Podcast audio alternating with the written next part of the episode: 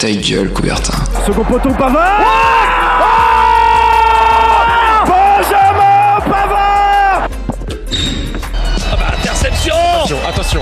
Mais non, mais non Mon Dieu Mon Dieu, qu'est-ce qu'il nous fait? Tous les mercredis, Alors que Didier Deschamps remet sa chemise dans son pantalon 20h, 21h, L'ange s'est envolé. Grec coupé. médaille d'or et champion olympique. Gold medal and Olympic champion. Ta gueule, Coubertin. le rendez-vous sportif de Radio Campus Angers.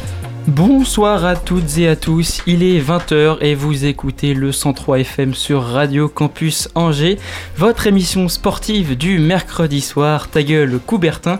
Alors non, ce soir ce n'est ni Simon qui vous parle, hein, puisqu'il est parti vers de nouvelles aventures, et ce n'est ni Hugo, puisqu'il est là euh, à mes côtés pour euh, me superviser ce soir, c'est Justin.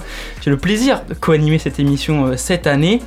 Alors on va commencer par le casting du soir et justement par Hugo qui est là à mes côtés ce soir. Alors Hugo il a pris ses petites notes, euh, ses petites fiches. Euh, tu me mets pas trop de mauvaises notes Hugo Comment non, ça va? Non, non, moi je suis, je suis pas là pour faire le professeur, au contraire, je suis là pour voir comment, comment ça se passe, ça va être parfait. Moi j'ai confiance, euh, confiance en toi et puis tu voir que c'est, c'est une super première expérience, on est tous passés par là, le premier direct, donc il n'y a plus qu'à kiffer maintenant. Merci, j'espère, j'espère bien fait cette expérience. En face de toi on retrouve deux chroniqueuses qui étaient là euh, la saison dernière. On va commencer par notre spécialiste des sports automobiles, de la Formule 1 notamment, Inès. Comment ça va Inès? Eh bah ça va très bien et toi? Bah écoute ça va, euh, plaisir d'être euh, plaisir d'être ici, ça va Tu t'es contente de remettre les pieds ici? Ouais carrément. Ok, très bien. Et à ta gauche, on retrouve aussi une chroniqueuse qui était déjà là l'an passé. N'importe quoi. Lola qui est là. Comment ça va, Lola? Ça va super, hein, contente de reprendre. Franchement, ça fait du bien, c'est cool. Donc, Lola, tu nous parleras de MMA, c'est bien ça, tout à Ouais, l'heure? Exactement. Et Inès, tu nous feras un petit débrief euh, sur euh, la- le GP de Singapour. Et puis, bien sûr, on va pas, on va pas oublier la personne sans qui l'émission ne pourrait pas être euh, écoutée en ce moment. Je parle bien sûr de Fantine qui est en régie, qui continue de, de prendre ses marques. Comment ça va, Fantine? Est-ce que pour l'instant, tout va bien? Vous m'entendez? Oui, on t'entend très bien. Bah écoute, ça va nickel, je prends mes marques, ça va. Ok, bon, top. Et bien, sur ce, on va pouvoir lancer euh, cette émission avec tout de suite le flash info de l'actu du sport en juin de cette semaine. Toute l'actu du week-end en deux minutes C'est maintenant dans ta gueule Coubertin. Et on démarre ce flash info par le match du SCO qui se déplaçait samedi soir sur la pelouse de Rodez, équipe 14e au classement de Ligue 2 avec 5 points avant ce match. Si les hommes d'Alexandre Dujeu menaient à la pause grâce à un but de Loïs Diony dès la deuxième minute de jeu bien servi par Pierre Capel, ils ont ensuite complètement sombré en seconde période, notamment dès son entame avec deux buts encaissés en 3 minutes, puis deux autres en toute fin de match, là aussi en quelques minutes. Avec cette défaite 4 buts à 1, le score recule à la 11e place de Ligue 2 avec 8 points. Prochain match, la réception de Bastia à 19h samedi prochain. Et nouvelle saison et nouvelle division pour les filles de la Croix-Blanche. Absolument Hugo, les seniors de la Croix-Blanche ont vécu un double baptême ce dimanche, leur retour, leur retour au niveau fédéral et dans une troisième division totalement inédite. Votée il y a plus d'un an, cette réforme prévoit premièrement un resserrement à 24 équipes dans les, plus hautes, dans les deux plus hautes divisions, ainsi qu'un élargissement du nombre de clubs à l'échelon national. Et les Angevines ont répondu présentes à domicile avec une courte victoire 1 but à 0 face au CA Paris. Une belle on- performance pour bien commencer la saison. Ouais, ça y est, moi j'étais, j'ai voulu partir plus vite. On file du côté des parquets avec le AB qui a fait sa rentrée ce week-end. Et oui, ce samedi, c'était la reprise en compétition officielle pour le club angevin, et quoi de mieux que de reprendre par la Leaders Cup, compétition dont le AB est le tenant du titre. Pour le compte de la première journée de cette coupe, nos angevins se déplaçaient sur le parquet d'Orléans, équipe qui avait terminé 7ème l'an passé en Pro B, la même division que le AB. Dans une rencontre très serrée, les angevins, qui menaient déjà à la pause d'un petit point, se sont finalement imposés au forceps 81-88 de bon augure pour la suite du tournoi. Prochain rendez-vous pour l'équipe d'Ali Pouziane, la suite de la Leaders Cup, avec la réception de Nantes à Jean-Bouin ce vendredi. Du côté des féminines et de l'UFAB, le club disputait un tournoi amical nommé Kyriat Challenge le week-end dernier, avec deux rencontres programmées face à Charleville et Bourges à La Roche-sur-Yon, avec un match nul 77 partout arraché en seconde partie de match contre Charleville, puis une défaite encourageante en finale du tournoi 73-90 face à Bourges. Aurélie Bonan, la coach de l'équipe, regrettait l'inconstant de, de ses basketteuses lors du premier match. Je cite, ce qui me fait gêne, c'est qu'on n'est pas dans l'intensité en première période, on se fait marcher dessus, il faut trouver cette balance dans le jeu intérieur-extérieur être consistant pendant 40 minutes. Les Angevines débuteront leur saison samedi contre Saint-Armand. Et le SCO Rugby lui aussi reprenait la compétition ce dimanche. Effectivement, le club angevin affrontait Saint-Sébastien pour le compte de la première journée et l'ouverture de la saison de Fédéral 3. Et même avec 6 recrues sur la feuille de match, les hommes de Victor Varas ont vite trouvé les failles dans la défense sébastianaise. Après un premier acte où ils ont surclassé leurs adversaires, les Angevins ont déroulé et géré la seconde période pour finalement s'imposer 34-10. De quoi parfaitement inaugurer la toute nouvelle tribune à la Baumette. Et enfin un peu de bonnes nouvelles avec le SCO Handball et les Ducs d'Angers. Et oui, on continue avec des bonnes nouvelles. Après sa défaite inaugurale en Pro League face à Istres, le SCO Handball voulait réagir dans le cadre de la deuxième journée de cette division samedi. À la maison et dans la salle du Arras, les Angevins affrontaient Frontignan et alors qu'ils menaient de 4 points à la pause, ils se sont fait un petit peu peur lors de la deuxième mi-temps, mais ont finalement tenu le score et remportent ce match 34 à 32.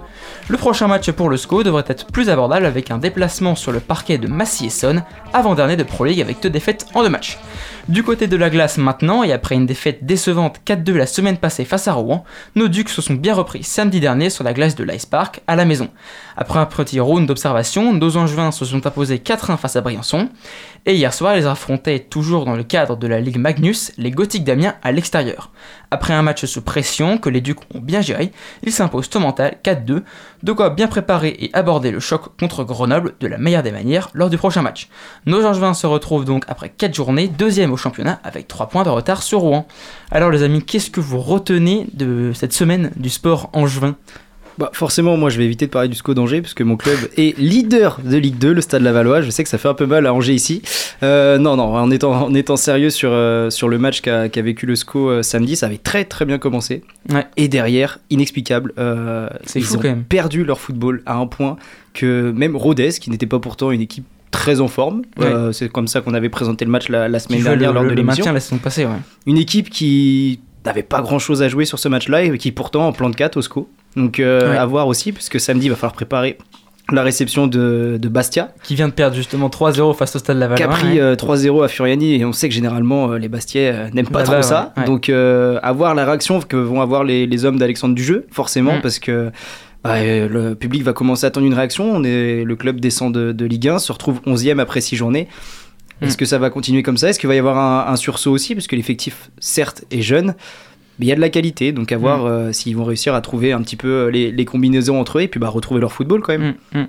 Puis moi j'ai surtout euh, bah, hâte aussi, là on parlait donc des Ducs d'Angers la semaine dernière, on entendait beaucoup d'eux. Voilà, ils ont encore, là ils ont gagné leurs deux derniers matchs. Prochain match contre, contre Grenoble qui a pas fait un... Bah, ils, ont les mêmes, ils ont le même nombre de points que, que Angers je crois, donc euh, à voir ce que ça va donner. Je sais pas trop... euh, Bah, ça a terminé combien l'année dernière euh, Grenoble Grenoble, la dernière, a terminé premier de la, la phase régulière. Ok. Largement, on va dire, c'est un petit peu le, le PSG de la, la Ligue Magnus. Ok. Euh, là, c'est vrai qu'ils sortent d'un début de saison avec deux, deux matchs, deux défaites contre Sergi et, et hier c'était contre les, les pionniers de Chamonix.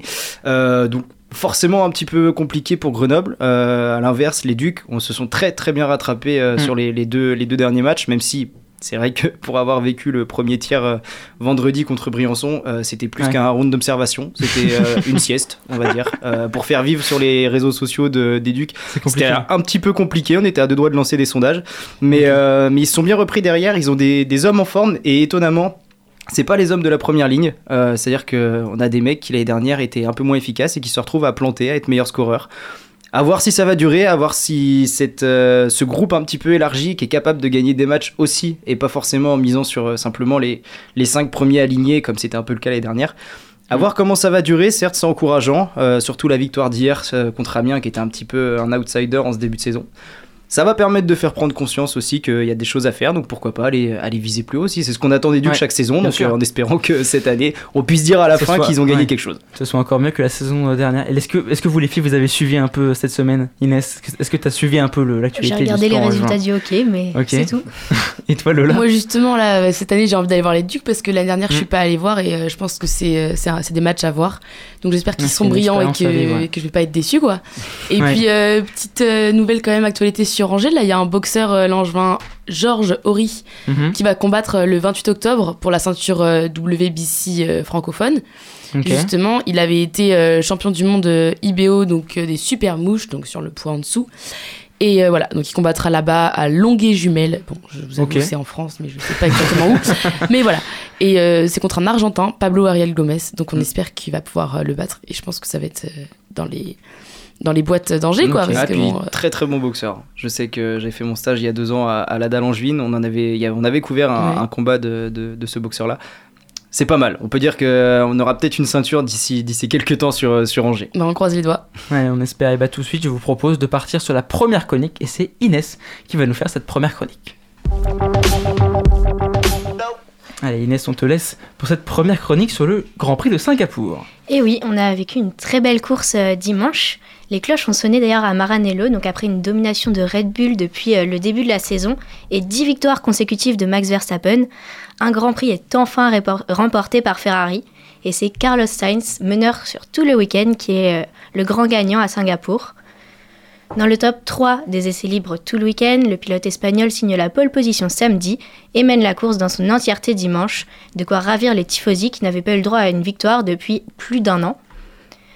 Mais s'il est parti de la pole position, c'est tout de même non sans mal que Sainz a réussi à remporter la course. Son, équ- son coéquipier Charles Leclerc, parti de la troisième position, euh, réussit à se hisser à la deuxième position pour euh, le protéger du coup dans les premiers tours. Mais une safety car contre un Ferrari de faire rentrer au stand ses deux voitures. Sainz repart alors sans encombre, mais pour sans Leclerc du coup pour assurer ses arrières, car celui-ci est resté coincé dans le trafic et ressort à la sixième position. Carlos Sainz se retrouve alors coursé par les Mercedes, assoiffés de victoire, et par la McLaren de Lando Norris, très performante ce week-end. C'est donc une course sans erreur qui a mené Sainz à la victoire ce week-end. Il était intelligent en course et son équipe a su l'écouter et mettre à profit toutes les informations que le pilote fournissait. On sait pourtant que la stratégie n'est pas toujours le point fort chez Ferrari. Mais alors, qu'est-ce qui s'est passé euh, chez Red Bull ce week-end? Et bien justement, les Red Bull, on ne les a pas beaucoup vues ce week-end. Elles étaient pas excellentes déjà pendant les essais. Verstappen se plaignent d'ailleurs que, le- que la voiture n'était pas très bien équilibrée et encore moins en qualification. Elles ont en effet été toutes les deux éliminées de Q2 samedi. Max Verstappen s'est d'ailleurs fait sortir en Q3, enfin de la Q3 par euh, Liam Lawson qui a signé un meilleur temps que lui. Un comble pour le champion du monde en titre puisque Lawson n'est que le remplaçant de Daniel Ricciardo chez AlphaTauri et n'avait que deux grands prix dans les jambes. Liam Lawson est d'ailleurs le seul pilote Red Bull à s'être qualifié en Q3 samedi. Et je rappelle que AlphaTauri du coup est la petite sœur de Red Bull. Donc euh, c'est aussi un pilote Red Bull. Autre surprise ce week-end du côté de chez As, on s'est rendu compte que l'écurie, habituellement placée en fond de grille, avait, des voitures très performantes sur le circuit de Singapour, malgré des pneus qui se dégradent bien vite. On a même vu se battre euh, les As avec les Red Bull, chose très inattendue du coup. Ainsi, Kevin Magnussen et Nico Hülkenberg se sont tous les deux qualifiés en Q3 samedi et ils sont partis de la 6e et de la 9e position pour terminer 10e et 13e, un assez bon résultat pour l'écurie américaine, donc qui, est plutôt habituée à la fond- au fond de la grille. Et alors, côté français, qu'est-ce que ça a donné? Euh, eh bien, chez Alpine, c'est assez mitigé. La course a très bien commencé, les voitures fonctionnent bien et prennent des places. Gasly est parti 12e, prend 6 places et termine 6e, un très très bon résultat pour le Français. En revanche, au 43e tour, Ocon s'arrête et est contraint d'abandonner à cause d'un problème hydraulique. Euh, et Gasly, lui, euh, continue la course. Euh, donc Ocon n'est pas le seul à avoir abandonné. On retrouve aussi George Russell qui allait finir sur le podium après une très belle course de sa part, mais il se prend le mur dans le dernier tour, dans la troisième place à son coéquipier Lewis Hamilton, une erreur impardonnable quand on joue les premières positions. Ce genre d'erreur d'ailleurs on en a vu euh, la veille chez Aston Martin, euh, puisque le week-end n'était pas non plus euh, le meilleur que l'écurie britannique ait connu.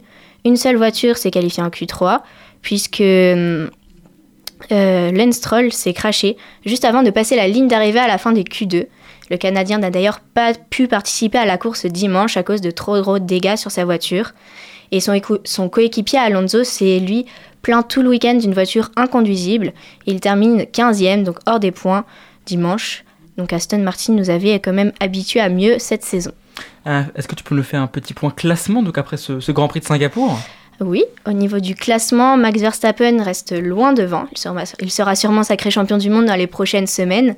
Malgré euh, la course assez moyenne des Red Bull dimanche, ça ne met pas son titre en danger. N'oublions pas, qu'il a enchaîné 10 victoires lors des derniers Grands Prix. Il a battu d'ailleurs le record de Vettel qui est à 9 euh, victoires d'affilée. Son coéquipier Sergio Perez le suit avec une avance de 43 points sur Lewis Hamilton. Et pour ce qui est des Français, Pierre Gasly prend la 10e place du classement et Esteban Ocon la 12e.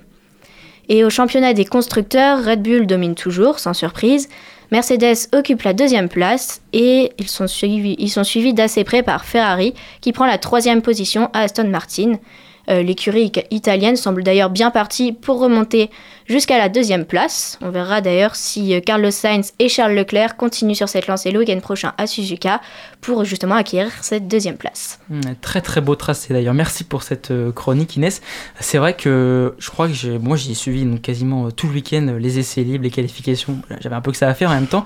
Et c'est vrai que je m'attendais pas du tout à voir Red Bull aussi loin. Alors on sait que Max Verstappen depuis qu'il est en F1, il aime pas ce tracé.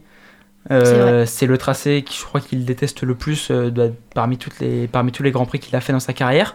Et- mais c'est vrai que même Sergio Pérez était, était assez loin et puis on l'a vu euh, et puis on l'a vu aussi en qualification. Tu l'as dit, Lawson, c'est son troisième Grand Prix Ouais. en trois Grands Prix Q3 et Ouais. point en course le dimanche. C'est quand même assez impressionnant. Ah franchement oui, Il- Ouais. il, a battu Verstappen quand même euh, pendant les qualifs quoi. Après on sait que la Red Bull n'est pas faite pour euh, le tracé de Singapour avec des angles à 90 degrés et tout ça, mais Ouais, parce que Et bon. circuit euh, très atypique, un peu comme Monaco en fait finalement. ouais c'est ça. Et bon, euh, je Circuit m'attendais pas à des Red Bull tellement derrière quoi. Oui, c'est vrai, c'est vrai. Et au final, il finit cinquième, juste derrière Charles Leclerc en perdition dans les derniers Ouais. tours sur, euh, sur ses hards. Mais euh, c'est vrai que la, la, la- la course quand même de, de, de Carlos Sainz, qui dans les derniers tours fait exprès de laisser Lando Norris dans, son DR dans la zone de son DRS, donc à- on rappelle à, à moins de sec- à moins d'une seconde de lui, Mm. pour justement permettre à Lando Norris de mieux défendre sur euh, les Mercedes qui étaient euh, bah, juste derrière eux. Et euh, bah, comme ça, il arrive à gagner la course. C'est quand même euh, très solide de sa part. Mm. Et euh, bah, surtout très dommage pour euh, George Russell qui, au dernier tour. euh, pensez pour Voilà. lui qui a, qui a oublié de tourner. Je pense qu'il a juste voulu non, aller c'est tout droit. c'est même Ouais, pas ça. En fait, c'est- c'est sur un, sur un virage, en fait, il colle trop Son- le mur. Ouais, et son freinage est raté aussi. Ouais, Il colle trop euh, le mur. Comme, et en fait, Lando Norris touche le mur avec sa, sa roue arrière Mm. droite. Mais lui, ça, il, comme il, il la touche pas trop, et ça, il peut continuer. Et George Russell, bah, c'était, il a trop touché le mur et Mm. dans le, dans le, dans, dans le, dans le mur en face du, du virage. Donc, on va voir ce que ça va donner à Suzuka. Qu'est-ce que tu, est-ce que tu penses que les Red Bull vont revenir euh, Oui, je pense. Oui, tu penses que c'était juste une anomalie Mais- de- du Oui. calendrier Ouais. Enfin, franchement, elles savaient même qu'ils allaient. Enfin, c'était pas, ça serait pas forcément leur meilleur week-end, mais quand même, c'était, c'était vraiment bizarre. Ok, très bien. J'espère qu'ils ont réglé ça. Et en tant que fan de, de Ferrari et Ah, de Charles Leclerc, j'étais attends, contente. est-ce que tu étais contente Pour des, cons- ouais, des consignes qui ont été données non, à Charles Leclerc? ça non. Ça, c'est vrai que c'est une vraie question que j'avais d'un autre côté, c'était la bizarre. stratégie à prendre pour Ferrari. Bien sûr, pour faire, pour faire gagner Ferrari. Oui, voilà, c'est Ouais. ça. Ils Donc, pensaient plus à euh, l'équipe que à Charles Leclerc finalement. Ils avaient une voiture en pole position. La stratégie, donc avec euh, Leclerc qui partait en soft, c'était de, bah, de tout de suite dépasser George Russell qui était euh, deuxième après les qualifications. Et de ralentir tout le monde ensuite. Exactement, Mm. ouais, pour s'offrir du- plus de possibilités euh, et de couvrir les, les stratégies aux arrêts au stand. Voilà, bon, euh, peut-être que Leclerc n'est pas satisfait de sa course, ce que je comprends, mais Ouais, Ferrari c'est- a gagné. À mon avis, euh, c'est pas la première dont il est pas trop satisfait. Oui. Mais, euh, oui, C'est pas la pire, je pense. C'est sûr. mais c'est vrai que c'est particulier. Il nous a fait un peu bah, comme, comme Perez avec Verstappen, hein, essayer Ouais. de, de défendre un, un maximum. Mais c'est vrai qu'à regarder, c'était un peu, un peu dommage, je trouve, de, le, de Ouais. le ralentir un petit peu. Bon, c'est le, le talent euh, dont fait preuve Charles Leclerc. Absolument, ouais. Il lui manque, putain, de gagner des courses. Ouais, c'est sûr. Bah, je sais, pas- je, je- j'ai plus le nombre exact de combien il a gagné de courses dans sa carrière, mais il y a- Cinq. Ah ouais, seulement en F1 Ah, c'est pour Ah ouais, ça. c'est pas beaucoup. hein. C'est pour ça. Ouais. On, on l'entend souvent en pole position, puis derrière, euh, les ça, stratégies je- Ferrari. euh, L'année dernière, j'avais vu Ah, une moi, statistique qui, de, je crois, moins de 50% de ses pole positions étaient concrétisées en victoire, je crois, Ouais. parce que l'année dernière, Ouais, c'est ça. Ferrari était assez rapide, Mm. mais surtout sur les tours de, de qualification, mais euh, moins rapide que Red Bull en course. en fait, donc, le euh, ça, ça DRS de concrétisait- Red Bull marche très très très bien.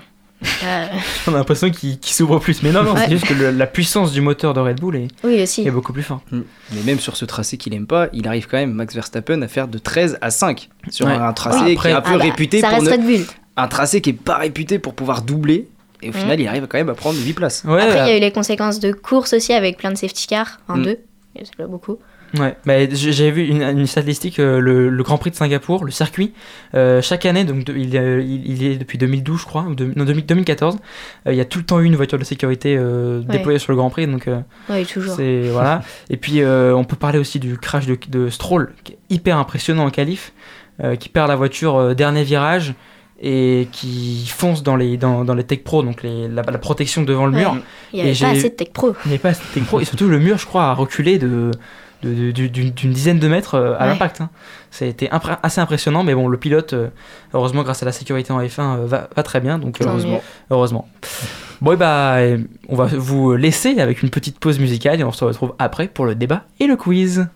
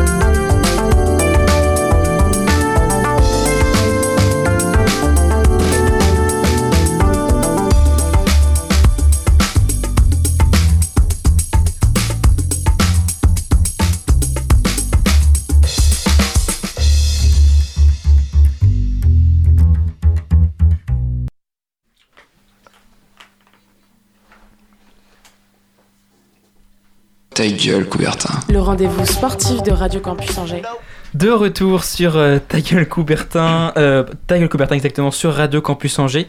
Et c'est l'heure de la deuxième partie avec le quiz et surtout le débat euh, que, c'est- que Hugo ce soir nous a concocté. Et oui, ça me rappelle des bons souvenirs de préparer ces débats-là, mais j'ai l'impression qu'en plus, chaque année on a le même débat. Et c'est que franchement, il commence à y avoir un problème. Donc vous allez tout de suite deviner de quoi on va parler, puisque hier c'était euh, l'invité inaugural de Demain le Sport, la ministre des Sports, Amélie Oudéa Castera.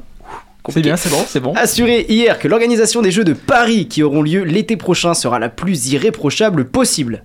Alors effectivement, le moins qu'on puisse dire, c'est que la France, elle a besoin de reprendre confiance dans sa capacité à organiser des grands événements, puisqu'à 310 jours exactement des JO de Paris, la Coupe du Monde de rugby a encore montré qu'il n'était pas possible de faire la moindre erreur. Et oui, puisque de véritables scènes de chaos, comme diraient les tabloïds anglais, ont eu lieu au Vélodrome à Marseille pour le match Angleterre-Argentine où des milliers de fans se sont retrouvés bloqués à l'extérieur du stade à quelques dizaines de minutes du coup d'envoi. Alors en bref, la France, elle semble toujours aussi larguée et le débat revient chaque année. Alors on va pas se mentir, ça devient un petit peu problématique si on peut pas assurer la sécurité des personnes à chaque événement. Alors à un peu moins maintenant de un an des JO à Paris, je vous le demande, comment faire si la capacité à accueillir des grands événements est continuellement remise en question? Lola, si tu veux commencer par ce... Euh, bah déjà, euh, je pense que ça va être compliqué de faire zéro erreur euh, sur les prochains JO. À mon avis, ça va être compliqué. Déjà, la Coupe du Monde de rugby, il y a quand même euh, moins de monde qu'au JO qu'il va y avoir. Il y, a, il y, a un sport. Au JO, il y en aura combien des sports? Enfin, on peut pas penser à la même chose. Et euh, par rapport à ce qui s'est passé là, euh, du coup, à, à, Marseille, au Vélodrome, il y a eu plein de gens qui ont attendu à l'extérieur et tout pendant moins de 30 minutes alors qu'ils n'avaient pas leur billet. Enfin, la galère, mais il euh, y en a qui ont comparé ça euh, à la finale de la Ligue des Champions mmh. entre Liverpool mmh. et le Real Madrid. En et euh, du coup, il ouais. y en a qui ont dit, mais ils auraient pu se faire agresser, il y aurait pu avoir plein de problèmes. Pareil, en fait. Bah, c'est vrai que c'est ça, en fait, c'est que c'est pas nouveau en France. On, donc, mmh. tu as cité en, en, mai 2022, quand même, euh, il y a un an et demi, la finale qui avait été organisée au, Stade de France, qui avait fait un, un, grand bruit, et on se souvient que ça avait pris des, propor des proportions euh, dans les plus hautes sphères, hautes sphères de l'État. On peut rajouter aussi une saison l'année dernière, à un niveau moindre, mais c'est déjà en France, euh, en Ligue 1, une saison incroyablement violente l'année ouais. dernière entre les supporters, et ouais, pourtant on a l'impression que rien ne change. Euh, pourtant, que tu, tu, le dis, entre supporters de clubs de Ligue 1, il y a des mesures qui sont prises, des interdictions de, de supporters mmh. et tout, mais enfin, on a l'impression que ça suffit pas, quoi. C'est assez inquiétant, quoi. En fait, c'est ça qui est un petit peu le, le problème, je pense, c'est que bah, forcément, on a des sécurités qui sont défaillantes, on le voit sur les, les grands événements. Ça fait deux, deux, grands événements de suite où on se foire un petit peu. Mmh. Mais c'est que, en fait, chaque week-end, j'ai l'impression qu'on préfère dégainer des interdictions de déplacement ou alors des, une politique un petit peu de répression de qui menait de, depuis, ouais. depuis des années et bah forcément sur les grands événements quand il y a des milliers de personnes qui arrivent en plus bah on le paye un petit peu. Bah oui parce que justement on n'a pas envie que les gens viennent en plus donc quand il y a beaucoup plus de personnes c'est assez compliqué. C'est vrai que moi la, le, le, la chose dont j'ai le plus peur c'est la cérémonie d'ouverture des JO c'est clair. euh, sur la scène euh, qui sera c'est pas un endroit fermé en fait. Bon ok euh, ils vont ils vont essayer de filtrer des gens mais enfin c'est ça va se passer sur un endroit hyper grand dans Paris. Il y a je crois 500 000 personnes attendues quelque chose comme ça voire voire plus, j'ai pas exactement le, chiffre en tête, mais le, nombre de personnes est attendu assez impressionnant. On peut approcher du million, je voilà, pense. Hein, je, je, je, sais pas, je, je pense. Ah, mais vraiment. Alors, euh, vraiment une tonne d'agents de sécurité, mais, mais moi, je sais pas surtout, comment c'est possible. Bah ouais, mais moi, j'ai surtout peur de. Euh, qu'il y ait, je sais pas, qu'il y ait un, une alerte attentat ou je sais pas quoi, tu vois. Bah, c'est surtout que, bah, forcément, c'est, on essaye de se rassurer comme, comme on peut. Mmh. Euh, c'est sorti tout à l'heure. Euh, donc, Thierry Reboul, qui est le directeur un petit peu de ce comité d'organisation, ouais. qui déclare que la cérémonie d'ouverture, elle sera calée d'ici la fin de l'année. Donc, euh, est-ce que c'est la bonne solution de simplement le caler à 7 mois de l'événement sans un petit peu tenter ouais. C'est vrai que forcément, on est tous d'accord pour dire que si ça se passe très très bien, ah bah, euh, tout le monde s'en souviendra pour l'histoire, on va pas se mentir. Euh, ça n'a jamais sûr. été fait, que ce soit sur la scène, de défiler. Mais euh, alors j'ai l'impression qu'en France, qu'on aime la difficulté, on aime s'en rajouter un petit peu en plus. Euh, oui. On a des infrastructures qui nous permettent d'accueillir des cérémonies magnifiques. On l'a déjà sûr. vu avec la Coupe du Monde de rugby. Ça fait un petit peu débat, mais quoi qu'on en dise, eh bah, c'était quand même un beau spectacle. Mm. Je me souviens euh, l'Euro 2016 aussi. J'étais déjà assez vieux.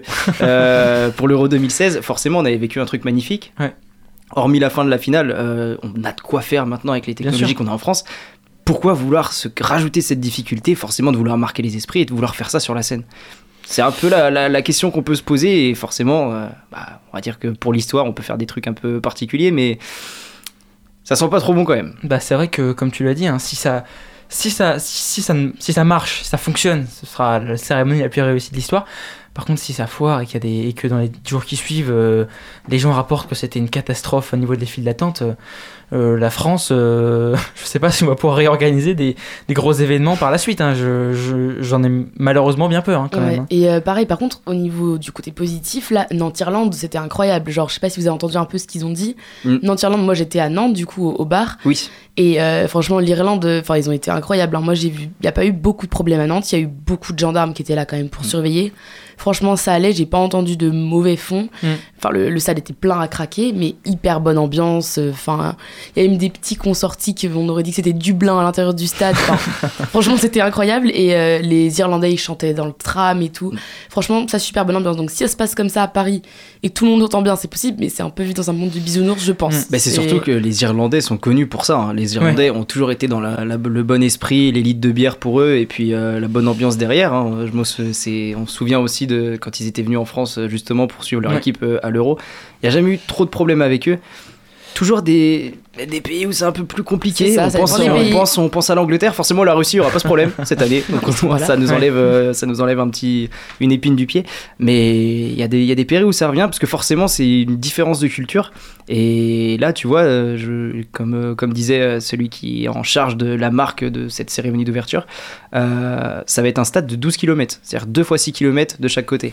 Donc C'est énorme. que 6 km, je pense qu'on peut, euh, on peut, ouais, on peut parler de 700, 700 000 ou peut-être euh, un Ouais, million de, personnes énorme. qui voudront assister à cet événement gratuit, peut-être le seul des JO en plus où les gens auront accès. Mais comment vont faire les gens pour voir sur la scène Ouais. alors qu'il y a des, des- des milliers de personnes qui sont devant eux? Ça, c'est un petit peu, un petit peu compliqué. Il y a beaucoup de débats aussi qui sont posés avec euh, tout ce qui se passe pour virer les gens à, à Paris, on l'a vu aussi. Mais je sais pas, moi je souhaite de tout cœur que ça se passe très très bien, Hmm. forcément, qu'on puisse, hein. euh, qu'on puisse accueillir des, des- des événements encore, parce que bon, même personnellement j'ai pas eu de place. Euh, S'il y en a qui vendent des places pas trop chères, je suis preneur. Si, moi j'en ai trouvé, hein. Moi aussi j'en ai. Ah, c'était compliqué. hein. C'est vrai Moi c'était Euh, sur. pour, les- pour les euh, jeux, tu parles ouais. moi j'en ai eu, mais alors c'est vrai que c'est assez compliqué. Moi, tu vois, j'ai été, enfin, on a été tiré chez nous euh, dans ma famille, euh, je crois 3-4 jours après le début de l'ouverture. Ouais. Euh, les, les places, il resté pas beaucoup de places à, vingt- à- à 24 euros. Je pense que les meilleures places que j'ai obtenues, c'est pour la finale du VTT masculin. Ah oui. Oh, quand même. Euh, mais Ouais. sinon, euh, en, en athlé et tout, il y avait plus rien. Donc en fait, c'est ça s'est parti à une vitesse euh, folle. Mais euh, j'ai aussi, moi, j'ai j'ai aussi euh, assez peur parce qu'il y a pas mal de questions là-dessus sur la sur, la- sur les sécurités, sur les caméras de sécurité euh, qui vont être euh, toutes avec avec l'intelligence artificielle, qui vont être automatisées, avec des donc des systèmes qui vont permettre de de, de reconnaître des mouvements de foule. Mais enfin, je, mais peut-être que parfois des mouvements de foule vont juste vont juste être des gens qui vont en, pas, en train de sauter, en train de danser de joie par exemple, et donc euh, qui vont mobiliser l'intervention de de policiers. Et ça c'est vrai que bah, ça, pose, question.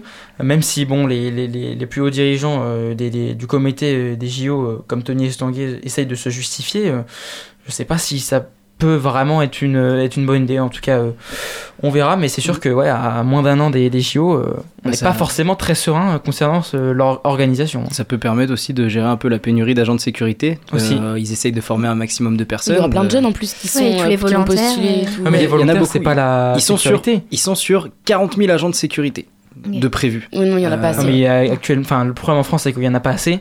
Et recruter des agents de sécurité, c'est compliqué aujourd'hui en France. Au mois de mars, il en manquait 22 000.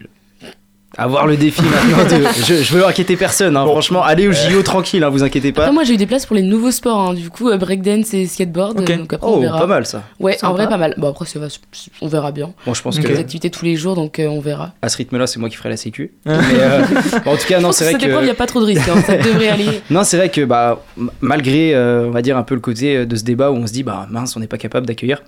On souhaite Mm. tous de tout cœur que ça se passe très très bien, Bien qu'il n'y ait aucune alerte ni rien. Forcément, on se pose euh, des questions en tant que fan de sport, parce j'ai Ouais. l'impression qu'à chaque fois qu'on augmente un peu l'adversité et la difficulté dans l'organisation, bah, on répond pas trop présent. Donc, Mm. euh, à voir comment ça, ça va être géré. Il y a un petit peu de mieux, je pense, sur les pelouses de Ligue 1 depuis, euh, depuis six mois. Mm. En espérant que ça nous permette de passer un, un step, on va dire, de passer une étape et d'aller voir un peu plus haut pour euh, réorganiser des grands trucs derrière. Ouais, bah, on espère que tout se passera plutôt bien pour euh, l'organisation de ces JO. Écoute, Hugo, je pense qu'on a bien débattu euh, sur ce débat. Maintenant, je te laisse commencer euh, pour le tant attendu quiz. Du coup, je prends un agent de sécurité pour le coup, juste pour calmer tout le monde ou Est-ce porte. que, est-ce que Fantine peut participer au quiz? Ah bah bien sûr. Voilà, Fa- Fa- Fantine va participer au quiz. Je crois que c'est son premier? Pas du tout, je ne participerai pas. Si, si, si, si, allez, allez, si, si, si. C'est- Mais de toute façon, c'est- non, parce que c'est la grosse arnaque, c'est moi qui vais payer le, fer à la... le verre à la fin. Ah. Pas Tu suscites quelque chose que j'avais oublié, tiens. J'avais remporté un maillot l'année dernière. Bref, on, on verra ça tout Euh, allez, ça plus tard. on- Passons au quiz. Alors, sur ce quiz, il y en a pour tout le monde. Des questions simples, des questions difficiles, du foot, du rugby, du cyclisme, du basket, ça, de la perche. Il y a de tout. Voilà, super. Avec à chaque fois quatre propositions. Est-ce que vous voulez que je laisse les propositions ou je vous laisse un petit peu trouver avant? Bah, moi, je. Est-ce qu'on a des bonus Est-ce qu'on a des bonus si on n'a pas les propositions Ouais, ça dépend, Ah. sont simples quand même. hein. Il y en a où Non, je me suis fait bah. plaisir dans les propositions, je vais pas mentir. Non, mais après, je pense que si c'est trop trop simple. si on n'y arrive pas. Ouais, voilà. Ok, Ouais, ça marche. Si on répond pas tout de suite, tu proposes et puis. Et bah, puis c'est on voit. parfait.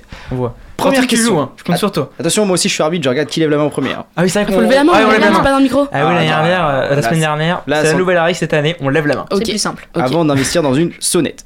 Maintenant, première question, on part sur du rugby. Ok, vas-y, vas-y. Depuis quelle année les Fidji n'avaient-ils plus battu l'Australie en rugby, peu importe le match officiel? Ah ouais, bah là, attendez, moi, je suis pas là pour rigoler. 2013. Ah ouais. 2013, Mais non, c'est compté. c'est ça? C'est pas ça du tout. Ah, ok.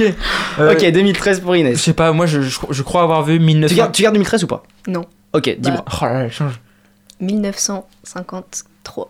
Ok, Ah ouais. 1953. Non, moi je crois que j'ai- vu passer un truc, je sais pas du tout si c'est ça. J'ai vu passer 1994, donc je, Ok. je valide ça. Je sais pas, je. Moi, je dirais euh, 1998. Ok. Fantine Bah, moi, je vais dire euh, 1992. Ok. Alors, c'est Oh, fou. on est tous trop Et loin. là, il y en a- ça, ça va crier hein, parce que j'ai donné une, deuxi- une deuxième chance à Inès. Oh non, non Et c'était 1954. non, Voilà, let's go. Et ouais, et ouais, ça faisait Oh là autant de temps qu'ils avaient battu, c'est pour ça une victoire historique pour les Fidji. Ah oui, bah J'avais deux sûr. chiffres en tête, du Ah coup. ouais. Eh euh, oui, 1954. Du coup, je compte le premier point pour 70 Inès. ans. Ah C'est terrible. Ouais, ça commence à faire beaucoup. Donc là, ils ont, ils ont marqué. euh, tu que c'est historique, ouais. Allez, euh, deuxième question, on part sur du football. Oh là là. On va peut-être donner des propositions. Quel club a actuellement, avec 3 buts marqués, la pire attaque de Ligue 1 Est-ce qu'ils sont français Pire attaque. En Ligue 1, oui. Est-ce que Bah. vous voulez que je donne des propositions? Attends, attends, attends, attends, la pire attaque de Ligue 1, bah, c'est Lens Alors, lancez dans les propositions. Tu pars sur Lance Du coup, non. vas-y, vas-y, propose. Trop tard, trop tard, trop tard. Propose. Il a dit lance. Je peux changer, vas-y, propose, propose. Alors, on a Clermont, Lyon, Metz ou Lens? Je dirais Metz. Metz pour Lola. Clermont. Clermont pour Inès. Non, c'est Lyon. Moi, C'est Lyon. dit Metz aussi. Comme Metz, c'est Lyon. ok. C'est Lyon. C'est Lyon. C'est Lyon. Eh ouais, j'aime me faire du mal. Voilà. C'est l'Olympique lyonnais qui forcément. J'en avais aucune idée. Je me suis, Moi non plus. je me suis levé trois fois de mon canapé depuis le début de saison, c'est vous dire l'ambiance de merde chez moi. Bref, euh, deuxième question, rugby. Quel a été le score d'Afrique du Sud Roumanie? Forcément, là, je vous inquiète pas, je vais je l'avais. je vais vous donner les propositions parce que là, ça risque d'être compliqué. Vas-y, vas-y. Première proposition, 849 à 2. Ok. Deuxième proposition, 98 à 7. Mhm. Troisième proposition, 127 à 3. Ou la dernière, 76 à 0. C'est la dernière. C'est la dernière. ouais. Ouais. Bah, on va partir sur la rapidité, du coup, ça va être Justin. J'ai pas levé la main, mais Il a pas levé la main, mais je savais que je savais qu'ils avaient pas marqué de points, donc. euh, 76-0. 76-0, donc euh, Je, Belle je- perf. je- je sais plus combien d'essais marqués, mais euh, on est sur euh, 13 essais marqués, Ouais, voilà, je crois, ça, si, voilà. si je ne m'abuse. Et déjà, le sans bo- pitié. le Après, contre la Roumanie, donc. euh, et surtout le bonus offensif qui était déjà pris au bout de 12 minutes. Et merci aux Roumains d'être venus. Oh. J'ai regardé France-Namibie quand même, on peut même plus parier, hein, tellement que. C'est vrai déjà les scores. Et Ah ouais voulais- moi qui voulais mettre mon PEL, c'est dommage. Et bah, ça marche pas. Quatrième, on part sur de la perche, puisque forcément, nouveau record du monde Ah, et oui. Oh, j'ai vu passer ça. pour Armand Duplantis. Eh oui. Pas du tout. Alors là, là, on va partir sur de la rapidité du coup. Quelle barre a-t-il franchi? Je Oh, sais pas. putain, euh, J'ai peur de me tromper d'un centimètre, c'est terrible. Euh, c'est 6 mètres 23. Eh oui, 6 mètres 23. Voilà, C'est son, c'est son septième record du monde. Alors qu'il a, alors qu'il a, je crois, 20, euh, 20 22 ou 21 ans. Eh oui, c'est pour me rappeler que 21, même moi, à crois. 24 ans, je suis encore Ouais. là et que lui saute les Il a perches. c'est très 21 bien. ans, c'est- ça- c'est- ça- à son âge, c'est- stratosphérique. C'est un fou. Ouais. Inès, celle-là, elle est pour toi. hein. Vas-y. J'avais mis Mario Bros dans les propositions, mais forcément, ça a été dit dans la chronique. Quel pilote de F1 a inscrit ses premiers points de la saison lors du GP de Singapour. Ouais, j'étais Ouais, obligé. ouais. C'est dommage que tu saches, hein, j'avais mis Liam Neeson, Liam Lawson, Mario Bros ou Ricardo. J'aurais pu répondre. hein. forcément, euh, euh, Forcément. Je, là c'était des points un petit peu cadeaux. Ah, c'est gratuit. Dans, dans les vraiment, il y en a fait là pour 15. Il y en a- Oscar il y en Ouais, avait mais là 15 c'est, sur Singapour. là c'est pareil. Deuxième pareil, Ouais, non, celle-là j'enlève. Ah. On partait sur du cyclisme. euh, Oh non Oh zut alors Bon, ok, allez, on la donne quand même, ça va. On dit, on en rappelle quand même que les deux premiers quiz ne pas comptent laisser pas peu, forcément pour l'instant. Ça t'arrange bien C'est vrai. Qui a remporté le Tour d'Espagne? Oh là là Oh, c'est dur Euh, Proposition Romain Bardet, ma mère, Primoz Roglic ou Sepkus Euh. Sepkus Ah, forcément. Eh oui, bien sûr forcément. Et là, bon, celle-là, on part sur un peu plus de difficulté. Vas-y. Là, on va faire appel. Là, je pense qu'on va mettre euh, des propositions. Elle est devenue contre Lille la footballeuse la plus âgée à inscrire un doublé dans le top 5 Oh là là. européen du foot féminin en 2023. Oh la vache. Oh, je l'ai pas Première du tout. proposition Muriel Robin. Deuxième proposition Eugénie Le Sommer. Ok. Troisième Gaëtan Tinet. Et quatrième proposition Hervé Renard. Parce que oui, aussi, il a le droit d'être dedans. Je- La en fait, troisième. je- je- Gaëtan Tiné. J'ai l'impression que ça me paraît trop simple, mais je vais dire Eugénie Le Sommer, mais je sais pas, ça me paraît trop Ah, c'est simple. un point pour les filles, un point C'est moi qui ai dit rapidité. Ok, Ah, rapidité, je le mets pour Lola, forcément. Là, là, Elle s'est énervée. Et oui, Gaëtan Tinet. Gaëtan Tinet, Ouais, je vous avoue que j'ai pas l'âge, donc ça m'arrange de pas le dire. Ensuite, Pour un chroniqueur, pas ouf. Hein. Oh là là. Euh, ouais. 24 elle est devenue 24 la plus vieille. Voilà. Ah, Euh, pas les bonnes infos. Attention, quels sont les trois clubs du top 5 européen au football à ne jamais avoir ouvert le score cette saison? Attention, j'ai des propositions. Le SCO. Luton en Angleterre, Oh, Clermont j'ai vu passer celle-là. en Ligue 1 ou Almeria en Espagne. Première proposition. Parce qu'il faut trois clubs. Deuxième proposition. Cagliari en Italie, Chelsea et Mayence. Ok. Troisième proposition. L'Udinese en Italie, Everton en Angleterre, Lyon en France. La troisième. Et la dernière la proposition, dernière. Empoli en Italie, Luton en Première Ligue et mon bon vieux Olympique lyonnais en France. Ah, moi je sais. Deuxième. Non, c'est la dernière. Deuxième, Troisième. troisième, C'est la dernière. dernière. Ouais. Eh oui, Empoli, dernière, Luton et Lyon. Ah, J'avais vu, j'avais vu passer ces stats. c'est dire le prestige Ah, de mon club qui est redevenu un club dégueulasse. Voilà, je, Ah, peux, pro- je peux poser mon CV pour le coach. euh, forcément, j'ai un petit Ah, peu d'expérience. Donc si de- jamais John il- Textor, l'américain, si tu m'entends, je... Ils viennent de recruter, hein, malheureusement. ouais, et ben je serai dans le staff. Tant pis. On part sur du basket. Ok. Coupe du Monde oblige. Bien sûr. Quel joueur a remporté le titre de MVP, meilleur joueur de la compétition Oh, oh là là, vas-y. hein, Proposition Ah, vas-y, Oui. vas-y. hein. Ok.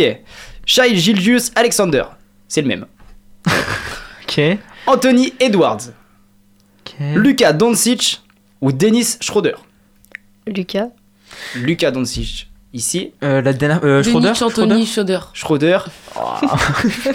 Schroeder. Fantine, tu... Proposition Moi j'aurais dit le dernier. Ouais. Le dernier. Moi, le premier. ouais. Et le premier. Ouais. Ok, c'était le dernier, c'était euh, Schroeder, ouais. euh, Dennis Schroeder, l'allemand qui a permis à son pays de devenir euh, champion du monde pour la première fois. ouais. Enfin, dernière question, bon, il n'y a pas trop de suspense, c'était juste pour vous remettre un petit peu. Là, c'est pas mal aussi dans les propositions. Euh, qui est devenu numéro 1 mondial au classement WTA à l'issue de l'US Open en tennis? Euh, bah, c'est euh, Sabalenka? Alors, on a Coco Gauff, Vita Glassalo, Alizé Cornet ou Arina Sabalenka. Bah, la. Je crois que c'est Sabalenka, ouais. Non? Et ouais, elle a explosé sa raquette, Ouais, elle a ça. perdu, mais c'est elle qui est devenue numéro 1 mondial. Ouais, Wow. parce que son, euh, s'est fait éliminer euh, par elle justement en, Oui, en quart exactement. demi. Exactement, Donc, donc euh, euh, voilà. Bon, un petit quiz où il y avait un peu de tout, forcément, des bien. réponses un petit peu déjantées. La diversité. J'ai appris des nouveaux trucs. Bon, Fantine a participé à, Ouais, à son pareil. premier quiz. Euh, un, petit- un- un point obtenu ou deux points, c'est- bien. Oui, oui, je laisse un petit point. si, si, je laisse un petit point. Un Un, point, petit un point, bonus point. pour, pour l'ambiance et pour la pause musicale, là, parce que je sens que tu vas nous mettre une musique, ça va être un banger. Allez, c'est parti pour la pause musicale.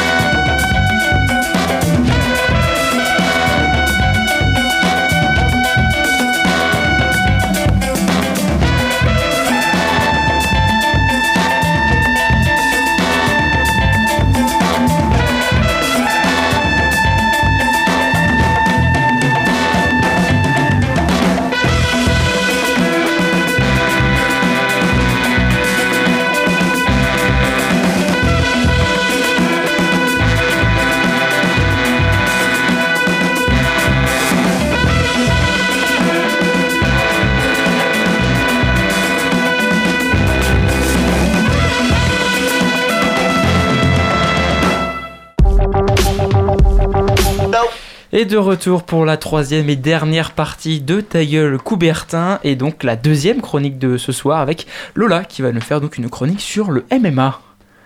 Oui, tout à fait. Donc, euh, mon titre de ma chronique est important quand même à soulever. Benoît Saint-Denis, nouveau champion du monde français? Point d'interrogation. Point d'interrogation. Aujourd'hui, dans cette chronique, donc, on va parler de ce qui s'est passé récemment autour du MMA et principalement, comme vous l'avez compris, autour du certain Benoît Saint-Denis qui a beaucoup fait parler et fait halluciner les gens. Déjà, vous connaissez un petit peu ou pas du tout? Pas du Pas tout. du tout. De nom, pas du tout. Moi, c'est pareil, j'en ai entendu parler lors du dernier event là, qui a eu lieu à, à Paris et j'ai vu que ça avait pris des proportions euh, un peu en se disant qu'on allait avoir une deuxième euh, coqueluche en France pour le, le MMA. Donc j'attends de voir un petit peu, de, de découvrir. Bon, d'accord. Bon, euh, d'abord, on va parler un petit peu de MMA avant de- d'engager sur euh, Benoît Saint-Denis. Alors, on rappelle un peu les termes. Donc, c'est un sport de combat. Plus exactement, c'est des arts martiaux mixtes ou appelés free fight. Donc, ça regroupe les techniques de judo, jiu-jitsu brésilien, boxe et karaté. Donc, ce sport, il peut se faire debout, mais également au sol. Et tous les coups sont permis. Donc, je rappelle les genoux, les, les poings, les coudes en professionnel. Et bien sûr, le combat se gagne soit par KO, par soumission, donc avec les étranglements, clés articulaires, etc ou par décision des juges. Et bien sûr, j'ai oublié de préciser que le combat se déroule forcément dans une cage. Et donc Lola, il y a eu des événements récemment en France euh, de MMA Exactement, donc comme le disait Hugo, euh, je sais pas si vous l'avez vu, mais le 2 septembre a eu lieu à l'accord Arena à Paris l'UFC, avec de nombreux combats professionnels, notamment celui qu'on connaît tous, Cyril Gain, qui a gagné par KO contre son adversaire Spivak, qui venait de Moldavie, mais malheureusement il est vite reparti chez lui. Enfin bon, ce combat se situait donc dans la catégorie des moins 93 kilos. Je ne sais pas si vous auriez aimé être à sa place, mais euh, moi Non, pas non. trop trop. Je pense qu'un coup ça suffit pour nous mettre KO. J'aurais dû- j'aurais eu peur de lui faire mal, mais. euh, Ouais, voilà. pour une meuf, ça aurait été gênant pour lui, quoi. Enfin bon, passons donc à Benoît Saint-Denis qui lui aussi était présent à l'UFC et qui a aussi gagné. Euh, donc voilà. J'avais envie de vous en parler. Euh, alors déjà, Benoît Saint-Denis, il est autrement appelé euh, BSD. Il est apparu récemment un petit peu comme une révélation dans le MMA français. Et il est surnommé par ses supporters euh, pendant ses combats God of War. Donc, Le dieu de la guerre. Ouais. Bravo. Donc ça dit ce que ça fou, veut hein. dire. On est bilingue. Donc, il est âgé de 27 ans, c'est un ancien militaire des forces spéciales. Donc à travers ça, on comprend vite qui il est en quelques secondes. Et euh, c'est dommage euh, qu'on puisse pas vous montrer des photos parce que quand tu le vois, tu sens qu'il fait peur. Pour que vous imaginiez un peu, il fait 1m80 pour seulement 70 kg, donc quand même plutôt sec dans la catégorie, catégorie pardon, des moins de 70 kg. Mais il est quand même euh, très charismatique. hein. Quand on le voit sur sa tête, ça se voit qu'il combat. Est-ce que tu pourrais revenir un peu plus sur son parcours? Oui, alors euh, le sport de combat, lui, il a commencé seulement en 2018, donc ça fait juste 5 ans. Donc pendant qu'il est militaire, il s'entraîne à la boxe et au jiu-jitsu brésilien, et il se passionne en fin d'année pour le MMA, et gagne déjà son premier tournoi amateur. Donc ses entraîneurs, ils l'encouragent vraiment à aller à des détections organisées par Daniel Warren, donc lui, qui lui a gagné 3 ceintures à l'UFC, et a sillonné le monde pour entraîner des stars de la boxe comme Anderson Silva. Donc voilà, ça fait déjà pas mal. Et donc à ces détections, il était qu'avec des professionnels en fait, euh, donc qui faisaient de la boxe, et lui était encore amateur. Donc il a été choisi parmi euh, les 60 combattants, alors que c'est vraiment le seul amateur euh, des 60 combattants quoi. Et donc il va rejoindre l'équipe de Daniel Warren. À ce moment-là, il se donne deux ans pour intégrer l'UFC, et donc c'est réussi. En 2021, il signe à l'UFC avec quatre combats, et ce qui est impressionnant, c'est qu'à ce moment-là, il a été invaincu alors qu'il avait déjà 8 victoires en rentrant à l'UFC. Donc une fois intégré, il s'avère qu'il perd au premier combat contre un Brésilien. Mais il y a eu polémique sur ce combat parce que les arbitres ont laissé en fait euh, continuer le combat alors que euh, BSD était potentiellement en danger au deuxième round. Mais à la suite de ça, les supporters l'ont quand même trouvé courageux et résilient parce qu'il a continué, il n'a pas abandonné. Et ce combattant justement Dos Santos euh, face à Benoît Saint-Denis, il a, échoué au test de dopage 5 mois plus tard. Donc logiquement, face à Benoît Saint-Denis, il devait être dopé. Et donc pour son deuxième combat euh, au sein de l'UFC, c'est aussi contre un Brésilien de 32 ans qui débute dans la fédération. Et là, il avait une grande diversité d'attaques, euh, avec plusieurs coups de coude retournés. Il s'imposait vraiment face aux Brésiliens, et donc il a gagné KO technique en début de second round. Et là, l'UFC, elle lui octroie la prime la plus belle performance de la soirée. Donc Rien franchement, sympa. Surtout que ça fait quand même que depuis 2018, hein, faut le rappeler. euh, C'est pas beaucoup, hein. En 2000 2023, ça fait quand même que 5 ans. Donc ensuite, il a affronté Ismaël Bonfim, euh, aussi un Brésilien. Euh, lui, il a été invaincu depuis 9 ans et largement favori. Mais Saint-Denis l'a soumis dès le premier round, qui remporte son troisième combat d'affilée avant limite de temps à l'UFC. Donc franchement, c'est un phénomène. Par la suite, euh, il continue de combattre, donc il gagne tous ses combats. Il a vraiment eu qu'une seule défaite hein, dans toute sa carrière. Et il refuse aucun adversaire, il vise le plus haut niveau. Et il est vraiment très apprécié par son public, par ses combats spectaculaires et son franc-parler. Donc voilà, en septembre 2023, il est classé parmi les 15 meilleurs mondiaux de sa catégorie et premier dans le classement national. Et donc selon ses entraîneurs, euh, Saint-Denis possède des facultés d'apprentissage remarquables qui lui permettent de progresser rapidement et constamment. Donc moi je suis sûr qu'on n'a pas fini d'entendre parler de lui. Écoute, merci euh, Lola pour euh, cette chronique, de nous avoir euh, un peu appris un peu plus sur euh, BSD, comme on dit. On va suivre euh, tout ça de, de- près pour lui, tous ces, résultats. Et, euh, puis, bah, nous, on va vous, laisser sur ça. Si, vous a- si vous aimez notre émission, n'hésitez pas à soutenir notre travail en faisant un don à Radio Campus Angers sur notre page ou sur notre page Helloasso. Vous pouvez également nous suivre sur nos réseaux sociaux, Radio Campus Angers sur Facebook et Instagram, qui vont bientôt reprendre et être à- de nouveau animés. Et nous, on se dit à la semaine prochaine. Bonne soirée.